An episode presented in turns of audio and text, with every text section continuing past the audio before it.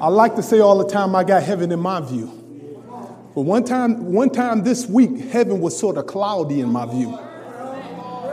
And I had to make a, what you call back on the, you know, you remember they used to have those shows and you had to make a, what they, you had to have, make that call, what you call it, a um, lifeline. Thank you, thank you. I had to call a lifeline. I had to call one of the brothers in the church and said, man, my mind is messed up, man. I mean, it's so messed up, I'm not sure if I can do it. But the brother had heaven in his mind. He had heaven in his thoughts. He had heaven in his existence. So he was able to handle me. And I thought I had him going this way, but he brought me back that way. And I thought I had him going this way, and he brought me back this way. And Andre, I thought I had him with this one.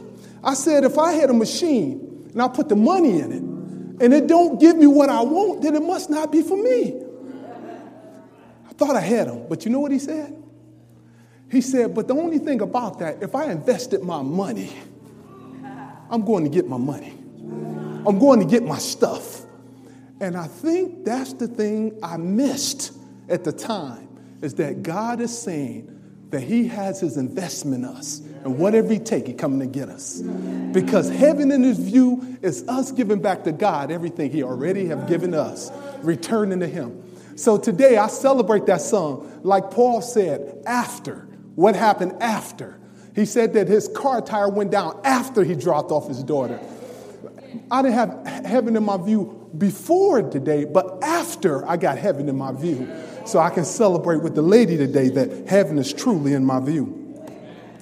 Well, obviously, I'm not Pastor Myron Edmonds. A little taller, a little wider, a little broader, a lot of other things, and neither do I want to be Myron Edmonds. I'm James Whitehead. That being said, we're going to enter this word uh, we have some text on the screen. Uh, they have the text in the back. If we can put the text up, we're coming from uh, John. We're going to have two texts. We're going to try to merge these two and see can we find a dual view of what God is doing and what type of people God is looking for and what type of people are not looking for God. The verses we're going to come from, uh, if we have this, if my media team can put that up, sound like Myron, my media team. Matthew, I mean John chapter 5, verse 39. There you go. Okay, there you go. There you go. There we go. John 5, 39. If y'all can read this with me, we're going to read this one in the second text, and then we're going to expound on them a little bit, and then we're going to give an analogy, and we're going to get into this thing. Can y'all read that with me? You study the scriptures diligently because you think that in them you have eternal life. These are the very scriptures that testify about me. Yet you refuse to come to me to have life. One more. One more scripture. Can we go to 41? Oh, I'm sorry. Yeah, they, uh, no, that's it. That's it. It should be, yeah, 41. Let's go 41. Can we get 41 too, please? I do not accept glory from human beings. And the second part, there you go. This is it. But I know you, and I know that you do not have the love of God in your hearts. Let's put up the second verse, uh, Matthew chapter 11.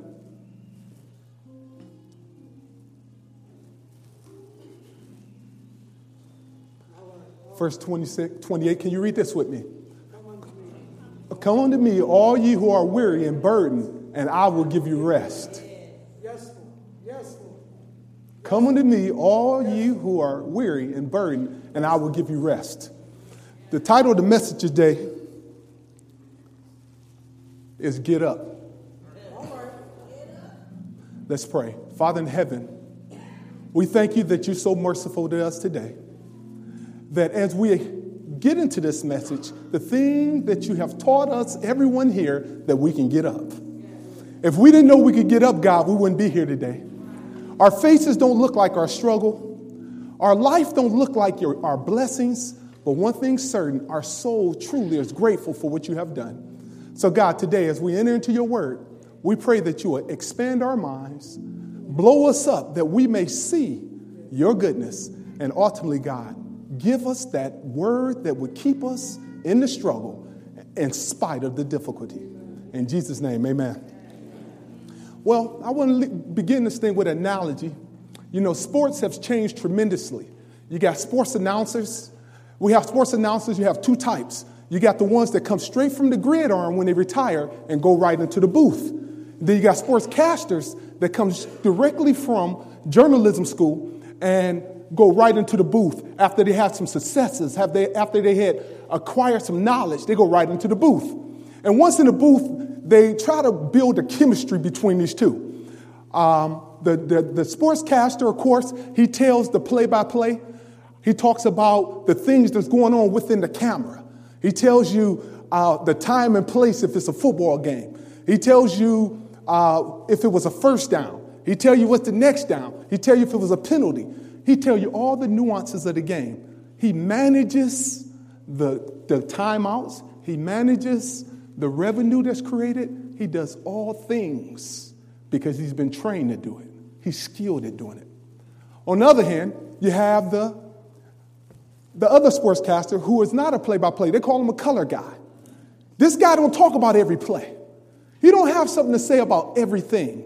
But when he do speak, he speak about what happened when you was in the game. He talk about stuff that happened that you could not know about watching the camera.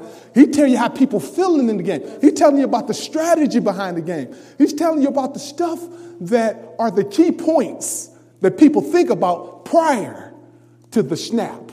Now you hear him say something like, uh, I don't know. They'll say something like, well, you know, one thing about being a player, you have to keep your mind focused on the objective. The, the, the, the, announcer can't do that, but the color guy can do it because he was on the field, but now he's in the booth. And the listeners or the, the people who subscribe to this particular channel, they're able to get a full picture of exactly what it costs for it to be a player and what's being experienced on the field. Jesus is doing the same thing here with these two scriptures. Keep that in mind the, the, the correlation of commentator far as a play by play, and the sportscaster that came from the field to the booth. Let's go right into this thing. Let's go. Let's, let's start out with the, the John, I mean that, uh, that Matthew, I mean that John verse, John chapter 5, verse 39. It says, You study the scriptures diligently because you think that, that in them you have eternal life. Now we know very clearly, Timothy says, study, research the scriptures. He says, study to show yourself approved obviously this person have studied. Because Jesus said, You search the scriptures, and in them you think that you have eternal life. This person has went through the good Jewish thing and became well acquainted with knowledge. They have gotten the skill of knowing how to express themselves. They have gotten the accumulated information necessary to walk like a holy Jew. This person has entered into a, a rare realm because some people tried to do it and they just didn't make it. This person, Jesus giving him credit. You search the scriptures. In them, you think you have life. The second portion of that, he said, you think you got something. This person has come to a point that he believes that he can determine the fate of something because of his information. His information has led him to believe that no longer is it necessary to just have information, he can actually make determinations. And based on this guy believing he can make determination, he stands strong and comfortable in his information pool. But Jesus continued with that scripture, and then he says something that take a turn. He said, because of that, you think you have eternal life. Clearly, Jesus says you think you have it based on your knowledge.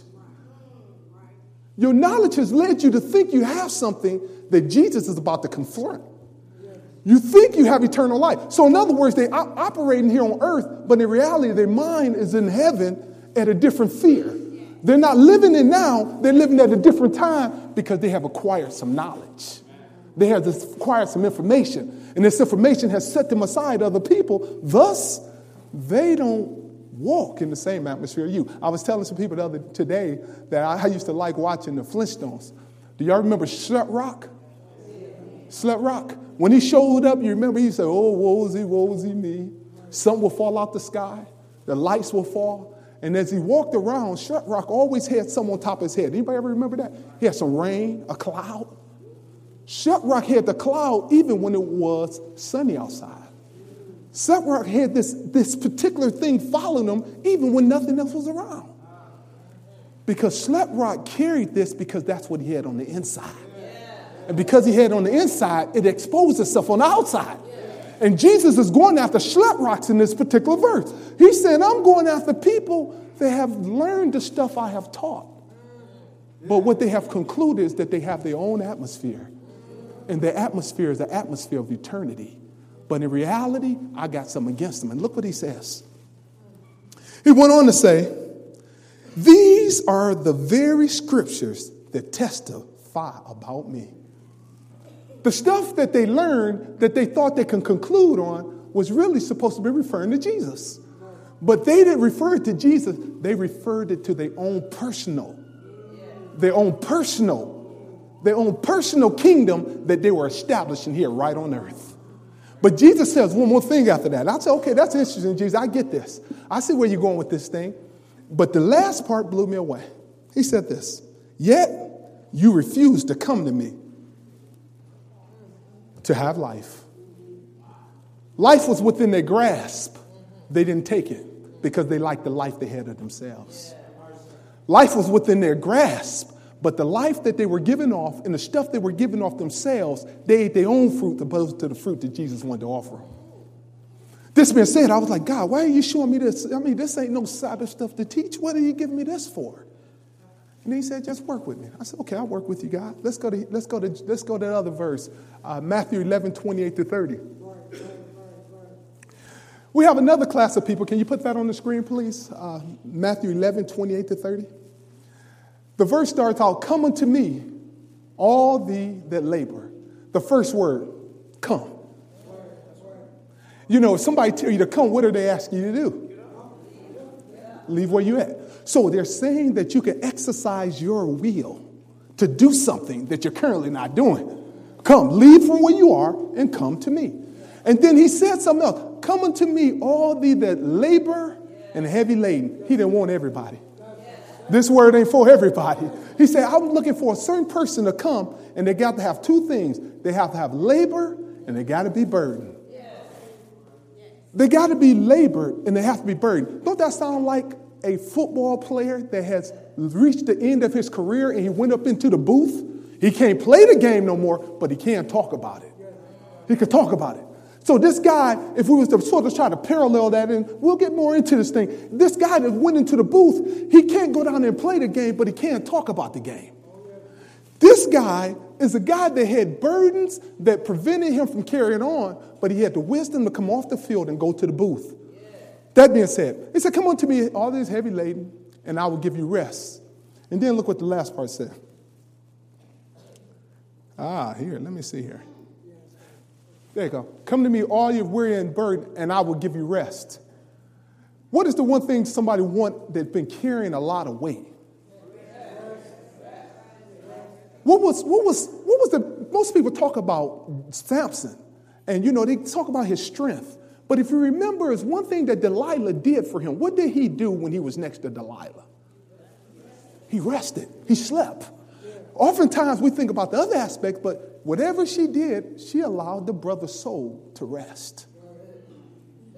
Because he was burdened, whatever the burden was, he had the burden of carrying the reality of what Israel should become against these Philistines, and what he wanted more than anything was rest. Have you been there before? Have you been there? Where you've been carrying around the reality of the battle, like the sportscaster, and you feel like you can't do it no more, but all you can do is talk about it. And the question is, who are you talking about it to? Are we talking to God? Or are we talking to people that can maybe take away our strength? In this case, Delilah. Who are you talking to? So, following this thought, we're not here yet, but we're trying to get there. It said, Come on to me, Arthur. And he said, I will. And then notice the next part. It said, And I will give you rest. You know, Jesus' whole ministry, you never heard him say, I'm the Son of God. He never said it specifically. He, laid, he, he pretty much led you there. But he said, you know, Pilate said, just tell me, you the one or what I'm going to do? He said, so you say. He never gave him a clean answer. But in this particular case, Jesus went outside of his norm. He said, come to me, those are weary and burdened, and I'm personally going to give you rest. Have you been in one of those scenarios where you met Jesus on a road of your own burden laden, like me this week, Thursday, like me Thursday, and you made your lifeline, and Jesus came down personally and said, Son, your problem is you need rest. And I'm not going to send you to someone else. What I'm going to send you to is to myself. I'm going to draw you to my side. And, and, I, and I think about this verse in regards to what I'm thinking about in the sermon or what I'm trying to communicate with you. But the truth is, I think about my own personal life from the beginning of my great my, beginning of my life. My life always been a fight. That's all I know to do is fight. You can wake me up at night and I'm fighting because that's what that's what I know. That's my life. Like like my Marine back there, he a fighter. That's what they trained him to do. I'm a fighter. So if you ask me to be gentle and I'm a fighter, I might not know how to do that as well. Might not know how to do that as well. But at the same time, God said He's going to give me rest. If He give me rest, how is He going to give me rest? And all I know how to do is fight. How you going to give me rest? All I know how to do is fight. And then let's go to the next verse here. First verse. And then he says this Take my yoke upon you. Why would you give me a yoke and I'm already fighting with the yoke I have? Why would you give me a yoke and I'm already fighting? So somewhere in between there where I say I can't go farther, God said you can go farther. You just got to change your load. You got to change the load you have. You got to change your load. And we know the yoke, when they had a yoke of oxen, they would have the, the older one on one side and the younger on the other side, and they would put a bar in between them. And that bar would keep the young one from going outside of his range. He'll keep them close when you want to buck. Of like what the what what okay, Fred Bozeman did this week for me. He, he kept me within the traces of where I'm supposed to go. That's what yoke does for you. So when you talk about get up, get up, get up is a matter of us getting back in the race when we decided we no longer want to run. Get up when you don't want to run. You know, you, you, I mean, I'm amazed sometimes, and, and I appreciate those who are are well learned and, and well studied. I love them, love them. They give me valuable information. But sometimes they can't give me what I need to run the next mile. I mean, I like information, but I like to run the race too. I, I like to grow, but I like to live too. I like that. And I, and I, was reading this journal, and it was talking about, uh, actually, it was a medical journal talking about doctors. And it was talking specific about this guy that was given something for research. And as he was implementing it, he was saying that I love giving information for research. And I was reading, I said, man, that's fascinating. I, I, guess that's a good thing. But then he said that I really don't like writing in regular publications. I don't want to write to the regular public, I want to write in the publications. And I said, man, that's odd. Why is that? And then I did a little more reading and I found out that when you write in the medical journal, you stay within the theory. But when you come out here and write to me and you, you got to make it practical. Don't, don't, don't, don't, don't. I'm, I'm trying to suggest, Jesus is saying, stay away from those who have got so high, all they know is my theory. And come close to those who know my heart. Come close to the ones that come down from the gridiron, that went through the experience, that can tell you about what it takes to get there. Come close to them because those are the ones that hold the treasure in their body that makes them continue even when they struggle. They teach you how to struggle going forward. I used to like Jack Morris when he used to say, uh, There's nothing wrong with falling as long as you fall forward. Fall forward. Fall forward. Fall forward into the hands of a waiting Savior. And I think we all saw uh, maybe about maybe about seven years ago now, seven eight years ago, when the runner that was running that race, I think he was a uh, I forget his nationality, but when he was running the race, he messed around and got a pulled hamstring. And when he pulled his hamstring, he was trying to continue to run, and and because he was hurting his leg, you know, the the, the people who were paid to keep the yards and to keep up the arena, they saw him and they just knew this was the right time to come in and grab the guy. So they grabbed him and he fought him off. He said, No, he just kept on running. And nobody else sought to help him. And then all of a sudden you saw a little fat, stubby guy with a hat on come out of nowhere. That's who he was. He came out of nowhere and he grabbed him. And when he grabbed him, he got to run alongside of him. So he was limping and running and limping and running. Kind of find out it was his father. His father didn't say run, his father helped him run. God said the gridiron people help you run. They don't tell you to run, they help you run. And the reality of getting up is the fact that God said the reason why you get up, because now you're running, leaning on me. That's where you run now. Yeah, we celebrate that. We celebrate that today. Don't we, eh, don't we all marvel at the picture when we see the guy walking along the sand and we look at him, he said, God, where were you? Where were you in my tough times? God, where were you in this? I only see one set of footprint. And if he said he see one set of footprint, that means it was a time he saw two, but the times he needed, he only saw one. And God said simply, son, I carried you. I carried you the time you couldn't walk yourself. Mm. I carried you. I carried you. I carried you.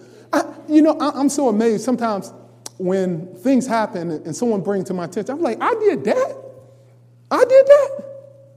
No, I, I couldn't have did that. No, I couldn't did that. You remember, remember I'm So Cleveland was out? People was putting everything, I'm so Cleveland, and I'm this, and you know, we're celebrating LeBron James, and we had the resurgence of the Cleveland pride. A guy put on Facebook, he said, I'm so Cleveland. I remember when this guy named Itchy Dave, he said, I remember when he used to knock people out, and James Whitehead used to slam guys with no brakes on them.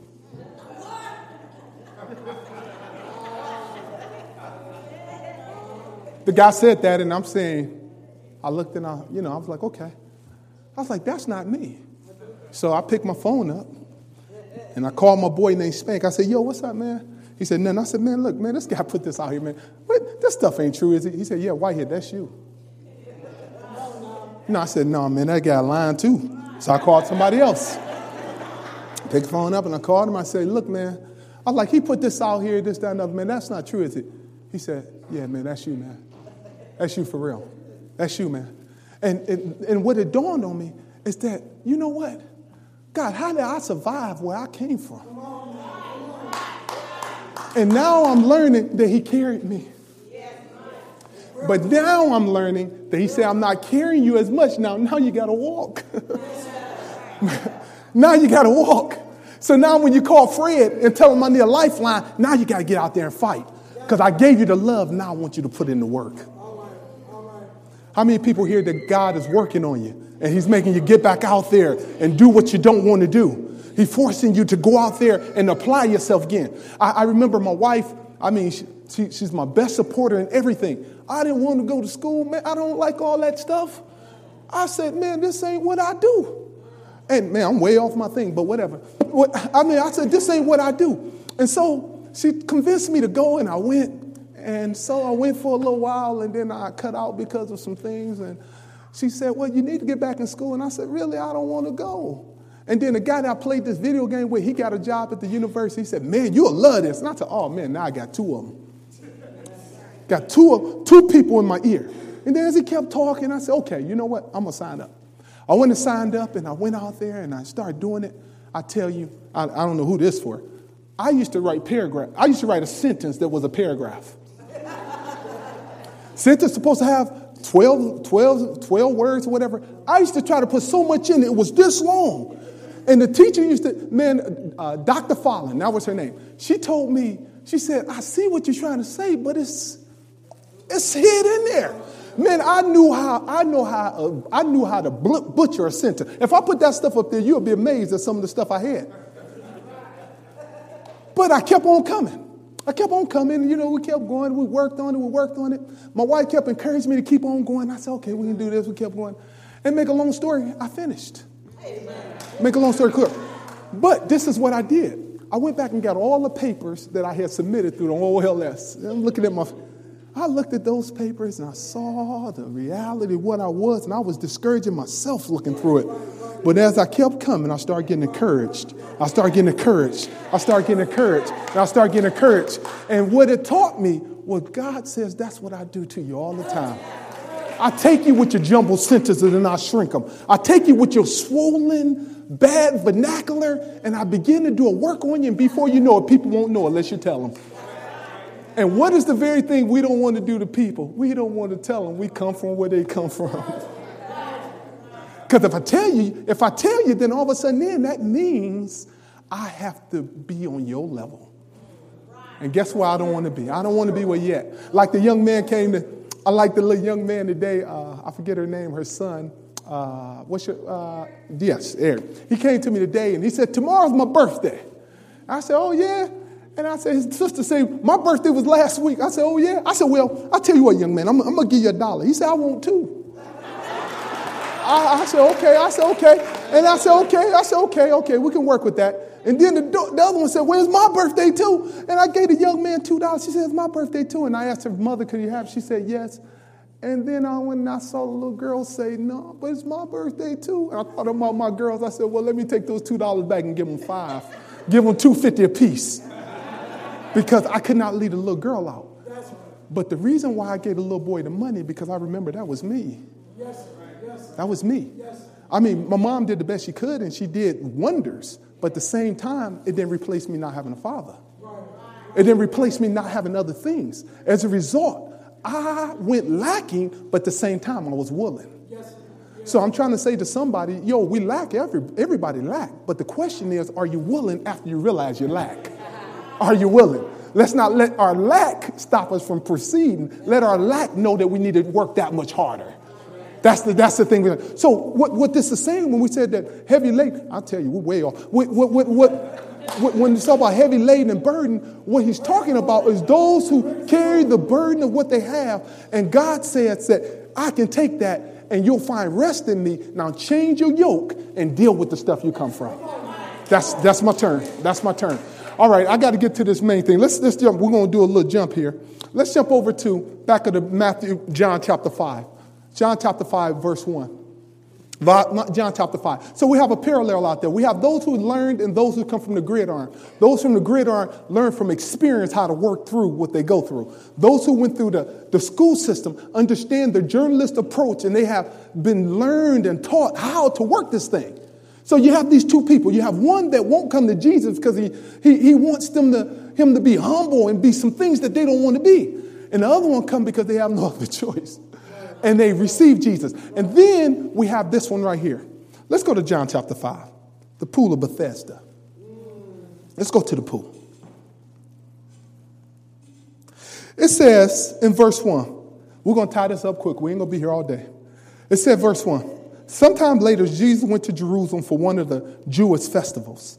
Now there's a Jew there in Jerusalem near the sheep gate and pool, which is Aramaic is called Bethesda. And we know that this pool was near Jerusalem, but it wasn't in Jerusalem. The pool Bethesda, as we're going to learn, was a pool that had uh, allegedly special secrets and powers in it that people thought that it had supernatural power.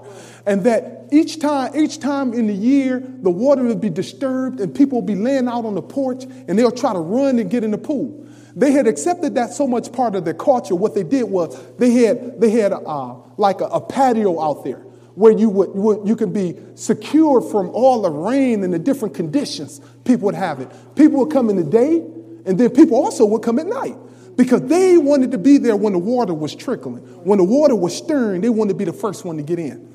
This pool, Bethesda, was near Jerusalem, but it wasn't in Jerusalem. Bethesda is near Jerusalem, but it's not in Jerusalem. The first thing we need to know Jerusalem was where God was. That was the city of God. But it wasn't in the city of God, but it was near the city of God. Bethesda is that place where we go that's close to God, but it's not God's power doing it. It's close to God, but it's not God's power doing it. Bethesda is that place where we're going to learn in a minute that this man sat for 38 long years. Now, first thing, let's, let's be real. At the life expectancy then was what, 50? He said that maybe, and, I, and I'm stretching it, I'm stretching it, I'm stretching it. But the guy sat there 38 long years. Catch this. He sat there 38 long years, which is beyond the, almost beyond the, more than half the life expectancy of the people that lived. And they said only three type of group of people sat there. They said it was blind. Y'all can read it yourself in a second. You can read it. I'm just going to uh, summarize it. It was blind, it was paralyzed, and it was people who was uh, lame. Who was there? Par- blind.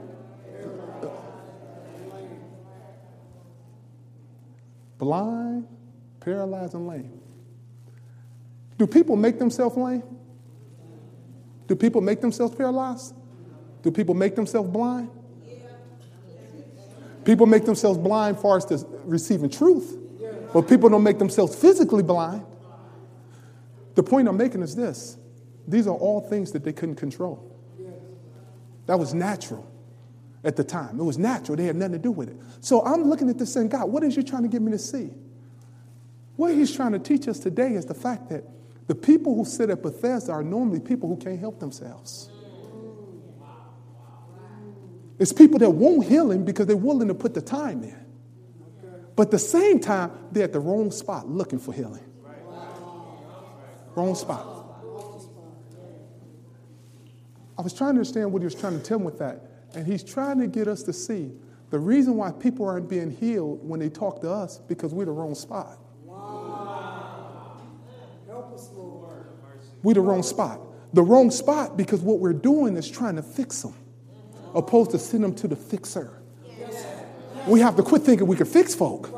Can't, can't fix folk. That's why the Bible is clear that the Holy Spirit job is to bring you into all truth. Simply put. And the truth is, if I really bring you in the truth I brought you into, you'll be like I was Thursday, all confused, and, and, and your phone will be ringing in the midst of the message.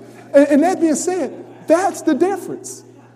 The difference is we don't have nothing to bring people into. So why do we make people so endeared to us that when they need a savior, they're looking for you?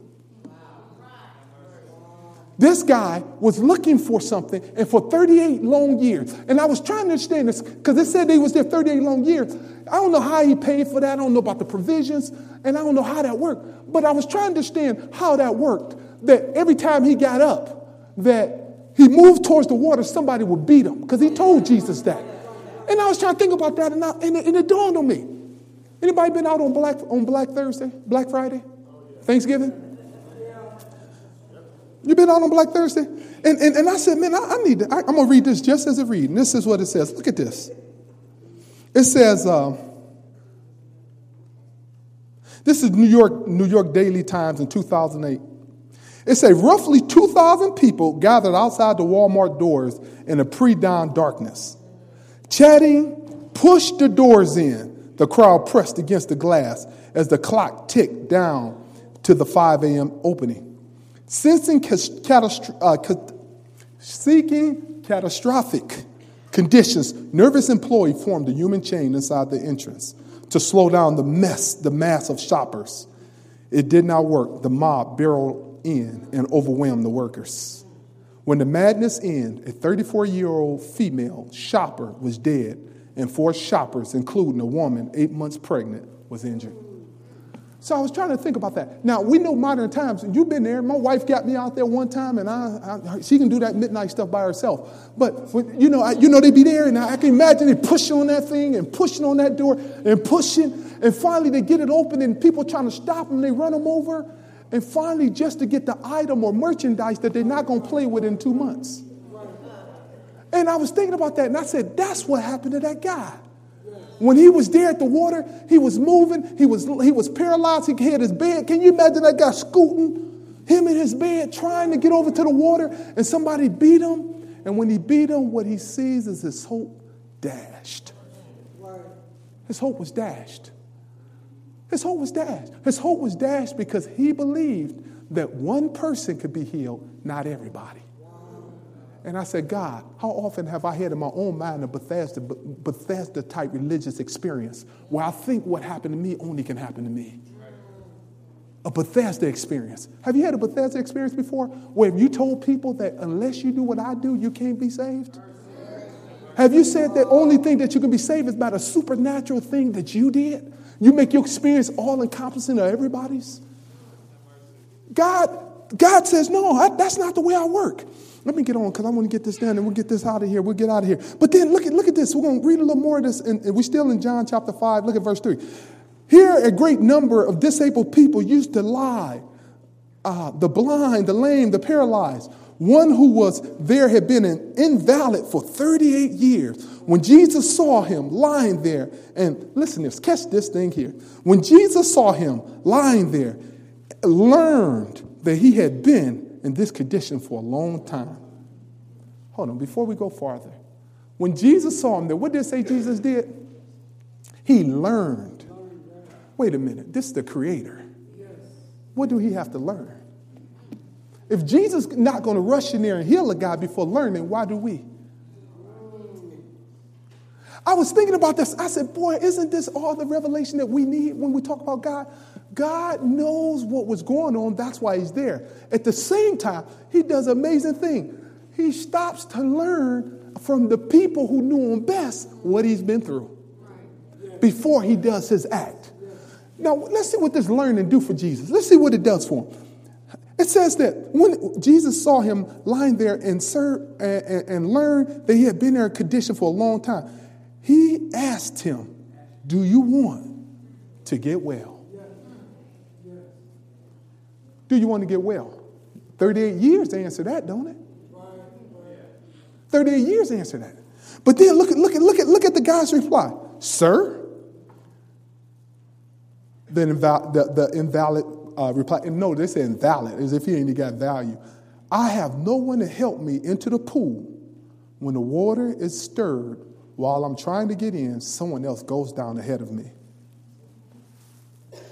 Look what Jesus said. Then Jesus says to him, Get up, pick up your mat, and walk. Did y'all notice that? Did y'all notice what happened in that discourse? Did the guy ever answer Jesus? The guy never answered Jesus. Jesus asked him, Do you want to be made well? The guy never answered. He gave him an excuse of where he came from. I ain't got nobody to put me in the water. He was telling Jesus, Yes, I want to be healed, but I want to be healed through Bethesda.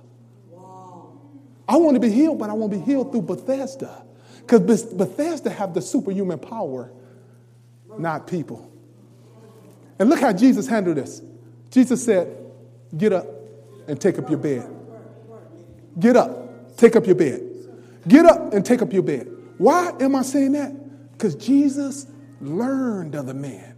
And he knew the man was so steeped in his stuff, and he wanted to save him in spite of himself. And he told him to get up, in spite of where he came from. Today, what am I saying? Jesus is telling us all the same thing. I know your condition. I don't talk to all the people you talk to. Get up. And notice, he didn't just say get up, he said get up and take your mat because your mat been with you a long time. So take all your belongings and get up. Take all your stuff and get up. Don't just get up by yourself. Take your stuff with you. You know, oftentimes when God do a miracle for us, we so t- you know sometimes who you know sometimes when uh, God do a great miracle for us, we get to tipping around because we think it's just to fall down because he, he only can hold it for five minutes. But God say, take your time, get up and get your mat. Clean up after yourself. Clean up after yourself. And I thought that was fascinating because Jesus said, I'm not in a rush. I'm not in a rush. Man is on a time schedule, but theirs is a thousand years. To me, I'm not in a rush. I realize if I rush putting it in, you're going to rush getting it out. If I take my time putting it in, you're going to take your time putting it out. You know, it's interesting. They used to talk about Ford. They said Ford used to uh, inspect quality in, and Toyota build quality in. One of them built it, one of them inspected. Are you an inspector or are you a builder? You're an inspector or you're a builder. Jesus is saying to this guy, get up and walk. And then, and then if we tear it down, I want to give a couple more points and we're going to shut this thing down. Look, look what he says here. At once the man was cured, he picked up his mat and walked. I'm not going to go through all that stuff. We're going to go right to the point. We're going to kill this thing. The day in which this took place was a Sabbath. And, the, and so the Jewish teacher said to the man who had, who had been healed, It is the Sabbath. The law forbids you to carry your mat. I told you all about that commentator, didn't I? The play by play. He can tell you how it happens, he can tell you what happened, but he can't tell you the grace experienced. He can't tell you about the grace, but he can tell you all the facts of how it happened. Watch people that can tell you all the facts, but they can't see the hand of God moving. Watch those type of people. Watch the people that's real sure on what took place, but not certain that God's mercy is present. This guy, this guy is sure about one thing And that, I'm sorry, the Jews, these, these leaders were sure about one thing that the honor of what made them what they were was being offended. Jesus was certain of one thing the man that needed help was walking. What is your testimony when you talk to people? Do you talk to them about what they did wrong or do you talk about them what they can do? That's a check. It's a check. It's a check. It's a check. But this is, this is, this is, I missed one of my verses here. They bless my heart. I need it too, boy. Man, you kidding me? I need it. You got it. You got it. You got it. Here, go right here. Go my Bible here. Look at, look at this verse here.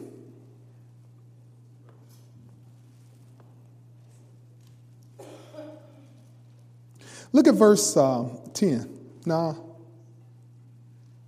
Mm. Verse, verse, verse 13. Look at verse. No, no, let's read that through. I got to read it through. I was trying to jump through, but we'll just get through this. It says, uh, And the Jewish leaders, this is verse 10, the Jewish leaders said to the man who had been healed, It is the Sabbath, the law forbids you to carry your mat. But he replied, The man was made well. The man, the, the, the man who was made well said to me, Pick up your mat and walk.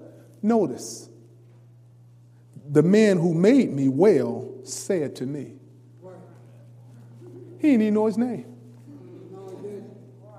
He didn't know his name. Be careful that you think you have to know every time God heal you, you have to know when he do it.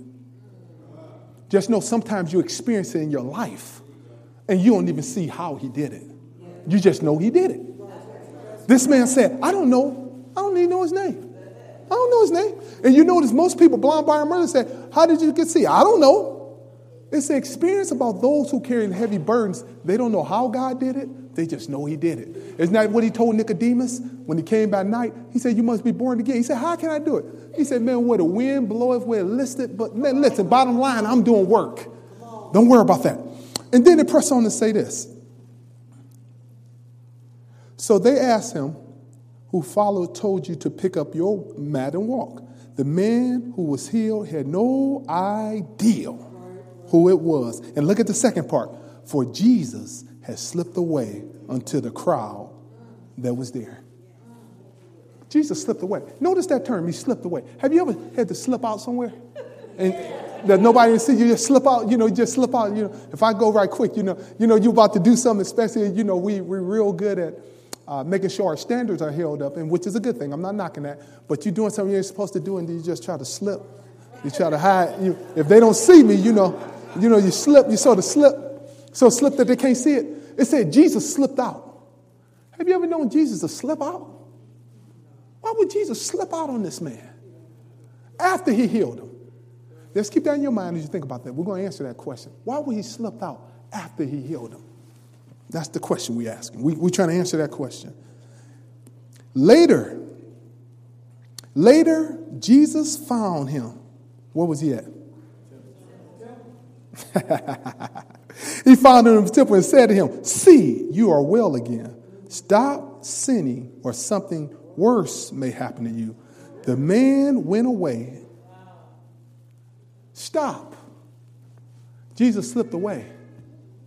But just like he slipped away, he slipped back in. And he found the man worshiping, praying. The man waited 38 young years by a pool, and after he get healed, you think he ain't gonna go pray? I'm trying to understand when it comes to us. After God healed me, why is it that I don't want to pray? I think personally that comes from that Bethesda experience. I think it came from some supernatural thing I did on my own. So I don't need to give it to God.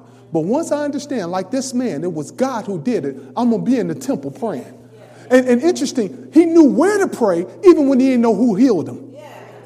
It's some innate inside of us that God put in us that, that make us go home, almost like the homing pigeon. If you get a pigeon, you take them, one of them pigeons, you know, during World War II, they used to use pigeons to carry messages across the country. They could be anywhere and they just throw the pigeon and put it inside his foot and he'll fly home because he knew where he came from. It's some about God, when he do something for you, he leaves residue so you can always get home. This man was able to get home because God left something in him. The reason why we can get up because God left something in us, even when we were sitting. He left something in us. But I want to get this last point, and we're going to shut it down right here. Look what it says here. And then it said, The man went away and told the Jewish leader that it was Jesus who had made him whole. Notice, the first time they asked him, he had no answer. No idea. The second time, guess what he said? They don't have to find me. I'm going to find them. They don't have to find me. I'm going to find them. When you get up from where you come from, make sure you find somebody to tell them about what he did for you. When you get up from where you, get, where you came from, make sure you share with somebody in the same predicament as you. When you get up, make sure you don't get so professional that you forget the gridiron grind that it takes for you to get there.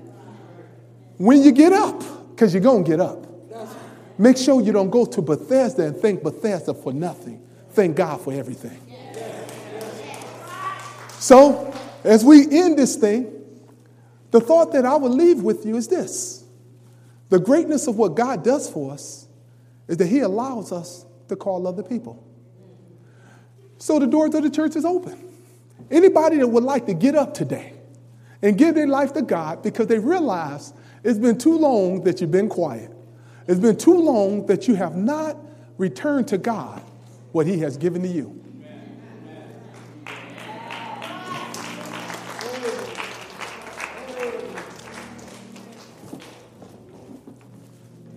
Amen.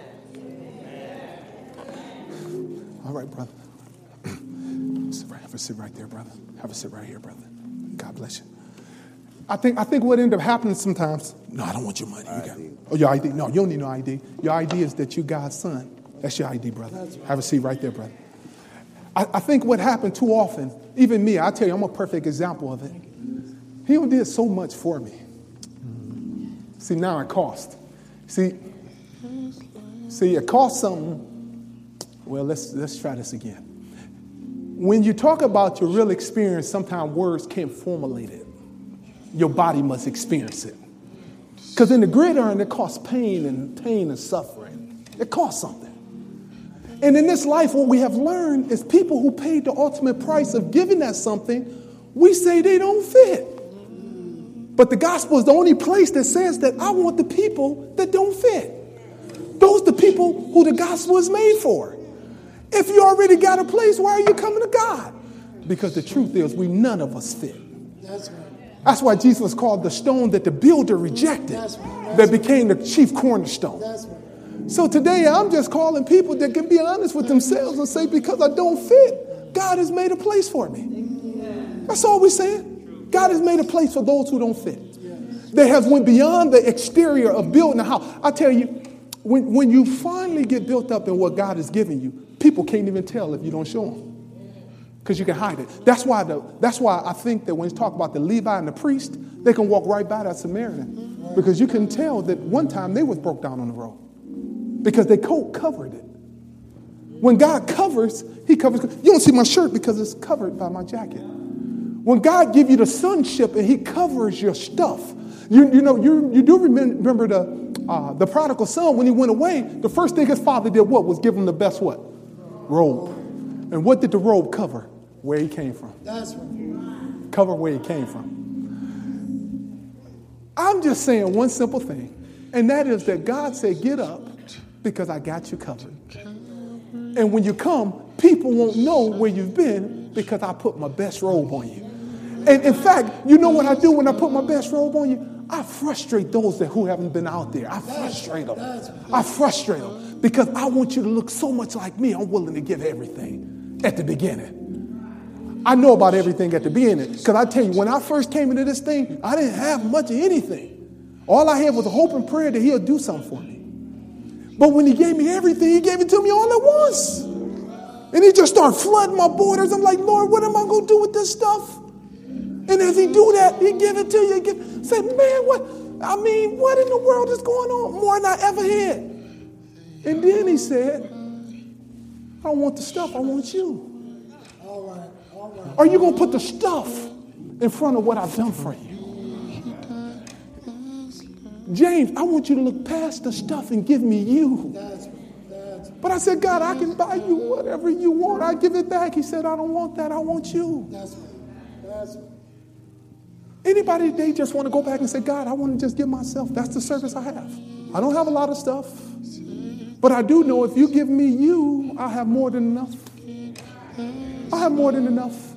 And that's the good thing about salvation. Salvation never asks you to give anything, it asks you to receive something receive something. And you know, I don't know if you guys are familiar with salvage yards. Sometimes you need a car part and you go to a salvage yard and say, Well, I need a water pump off that car that's been sitting there for seven years. I want the water pump off of. You pay a fraction of the price, $20 opposed to $100, and they give you the water pump.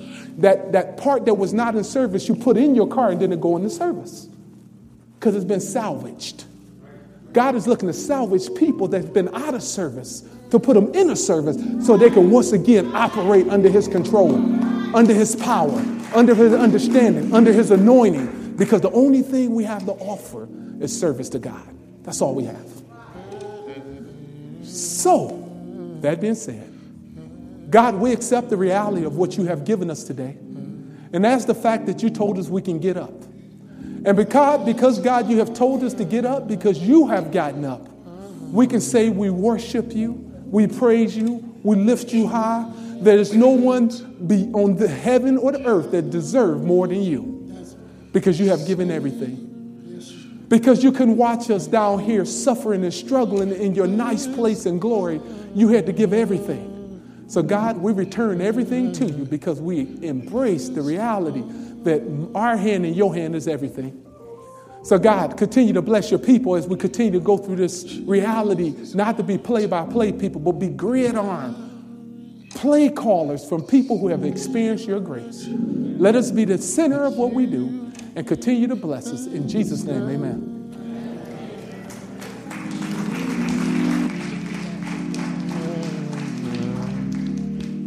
Paul, how about you take them in the back and pray?